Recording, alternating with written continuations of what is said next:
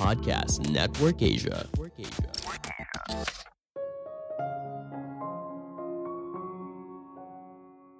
Tim yang hebat jauh lebih penting daripada sebuah ide yang hebat.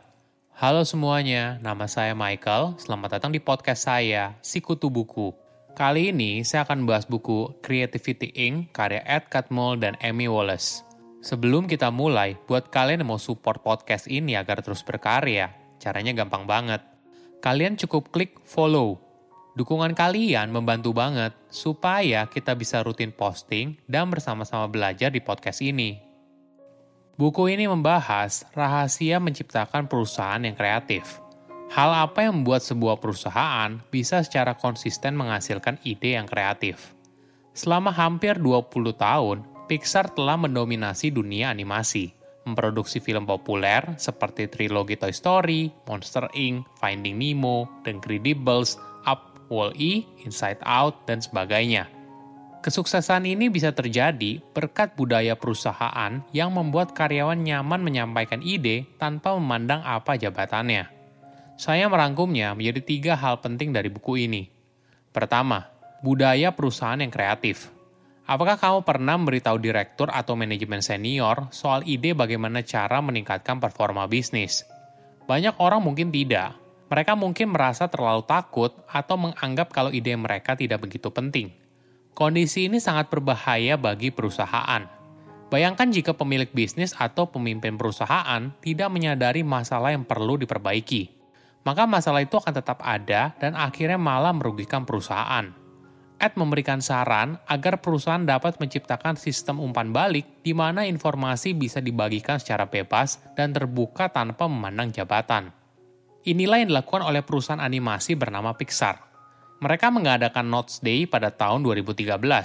Saat itu, perusahaan menghentikan semua kegiatan operasional dan seluruh staf menghabiskan hari itu untuk bekerja satu sama lain dalam tim untuk memberikan saran atas masalah yang mereka hadapi. Notes Day sangat berharga bagi perusahaan karena karyawan merasa bebas untuk terlibat dalam dialog terbuka tentang masalah yang mereka hadapi. Artinya, masalah akan diketahui oleh banyak pihak dan dipecahkan bersama. Budaya ini bisa bekerja dengan baik apabila karyawan memiliki rasa kepemilikan terhadap perusahaan. Ini yang dilakukan oleh banyak perusahaan mobil dari Jepang pada tahun 1940-an. Mereka mampu meningkatkan produktivitas dengan sebuah ide sederhana. Setiap karyawan bisa menghentikan produksi jalur perakitan mobil apabila mereka melihat ada masalah. Situasi ini menumbuhkan kebanggaan saat mereka berhasil menyelesaikan masalah sendiri daripada menunggu solusi manajemen. Para pekerja juga merasa kalau pendapat dasar mereka benar-benar dihargai. Sayangnya, mereka sering takut untuk menyuarakan pendapat mereka karena mereka yakin manajemen akan mengabaikannya, atau lebih buruk lagi, memperlakukan mereka dengan buruk. Itulah sebabnya Ed Catmull, salah satu pendiri Pixar, mengunjungi semua karyawannya secara individu untuk mendengar dan bertanya tentang pendapat dan masalah mereka. Hal ini membuat para karyawan merasa percaya diri dan merasa masukannya dihargai.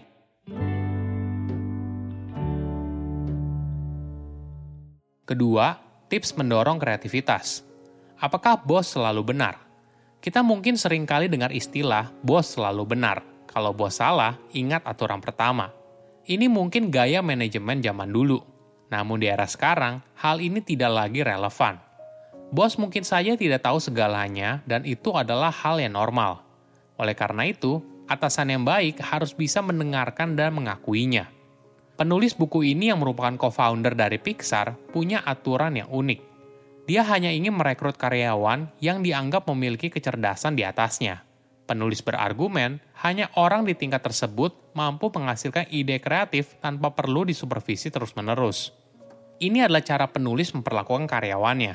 Dia percaya karyawan yang direkrut memiliki kapabilitas yang mumpuni dalam menjalankan pekerjaannya. Pernah nggak kamu ketemu orang ketika sedang berdiskusi dan argumennya salah, tapi tetap ngotot kalau dia yang paling benar? Ini merupakan kecenderungan manusia untuk memilih informasi yang mendukung pendapatnya, sehingga pikiran dia tertutup pada berbagai alternatif yang lain. Dengan kata lain, kita mengalami confirmation bias dan akibatnya bisa fatal. Pemimpin di perusahaan bisa menghindari hal ini dengan mengakui kadang karyawan mungkin punya ide yang lebih baik daripada mereka. Sebagai contoh, animator biasanya bekerja di seluruh proses produksi, tapi tentu saja di sepanjang perjalanan pasti terjadi banyak perubahan dari rencana awal. Hal ini membuat para animator harus mengubah animasi yang sudah dibuat dan memakan waktu yang lama.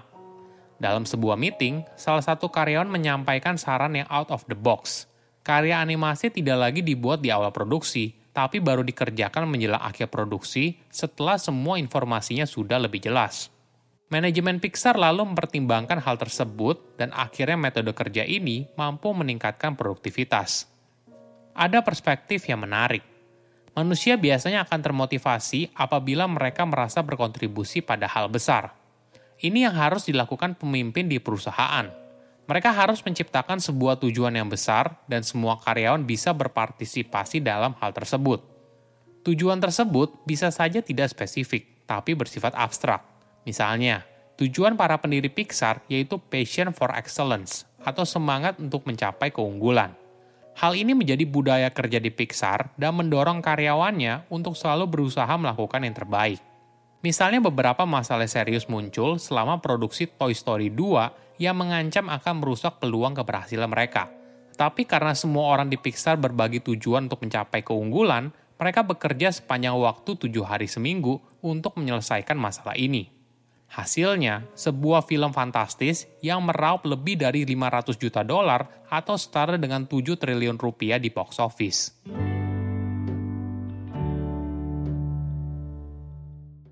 Ketiga, membentuk tim yang kreatif. Banyak orang berpikir bahwa kesuksesan dalam bisnis bergantung pada munculnya ide-ide inovatif sebanyak mungkin. Meskipun ini tentu tidak sepenuhnya salah, ada satu elemen yang jauh lebih penting untuk sukses, yaitu mempekerjakan orang yang tepat. Tim yang hebat lebih penting daripada ide yang bagus. Tidak peduli sebagus apa pun idemu, tanpa tim yang tepat, maka ide tersebut tidak akan berhasil. Contohnya begini, hampir semua yang kamu beli mulai dari iPhone hingga makanan di restoran bintang 5 bukanlah hasil karya satu orang, tapi kerjasama dari banyak orang. Karya tersebut hadir berkat kerjasama sebuah tim. Itulah mengapa menciptakan tim yang sukses bukan hanya tentang mempekerjakan orang yang paling berbakat, tapi juga membentuk tim yang bisa bekerja sama dengan baik. Bagaimana sebuah perusahaan melihat sebuah kegagalan? apakah sebagai bagian yang tidak terpisahkan dalam menghasilkan karya yang besar, atau kegagalan dianggap sebagai sesuatu yang harus dihindari. Cara pandang dalam melihat kegagalan akan menentukan keberhasilan perusahaan. Di Pixar, ada proses untuk menghadapi kegagalan yang dinamakan iteratif proses. Jadi di tahap ini, Pixar akan menerima kesalahan dan mencoba memperbaiki kesalahan untuk proyek ke depannya. Pixar memberikan karyawan lebih banyak waktu untuk eksplorasi dan perbaikan selama fase pengembangan pembuatan film. Poin lain yang menarik yaitu kesalahan yang dibuat tidak dibebankan pada satu orang. Ketika ada kesalahan yang dibuat, tanggung jawab itu tidak hanya berada di pundak satu orang, tapi merupakan kesalahan satu tim. Cara ini yang membuat tim tersebut jadi ikut punya tanggung jawab dan termotivasi untuk mengatasi masalah. Berikan ide yang baik kepada tim yang buruk, maka mereka akan mengacaukannya. Tapi berikan ide buruk kepada tim yang baik, maka entah mereka memperbaikinya atau kembali dengan ide yang lebih baik. Saya undur diri, jangan lupa follow podcast Sikutu Buku. Bye-bye. Pandangan dan opini yang disampaikan oleh kreator podcast, host, dan tamu tidak mencerminkan kebijakan resmi dan bagian dari podcast Network Asia. Setiap konten yang disampaikan mereka di dalam podcast adalah opini mereka sendiri dan tidak bermaksud untuk merugikan agama, grup etnik, perkumpulan, organisasi, perusahaan, perorangan, atau siapa pun dan apa pun.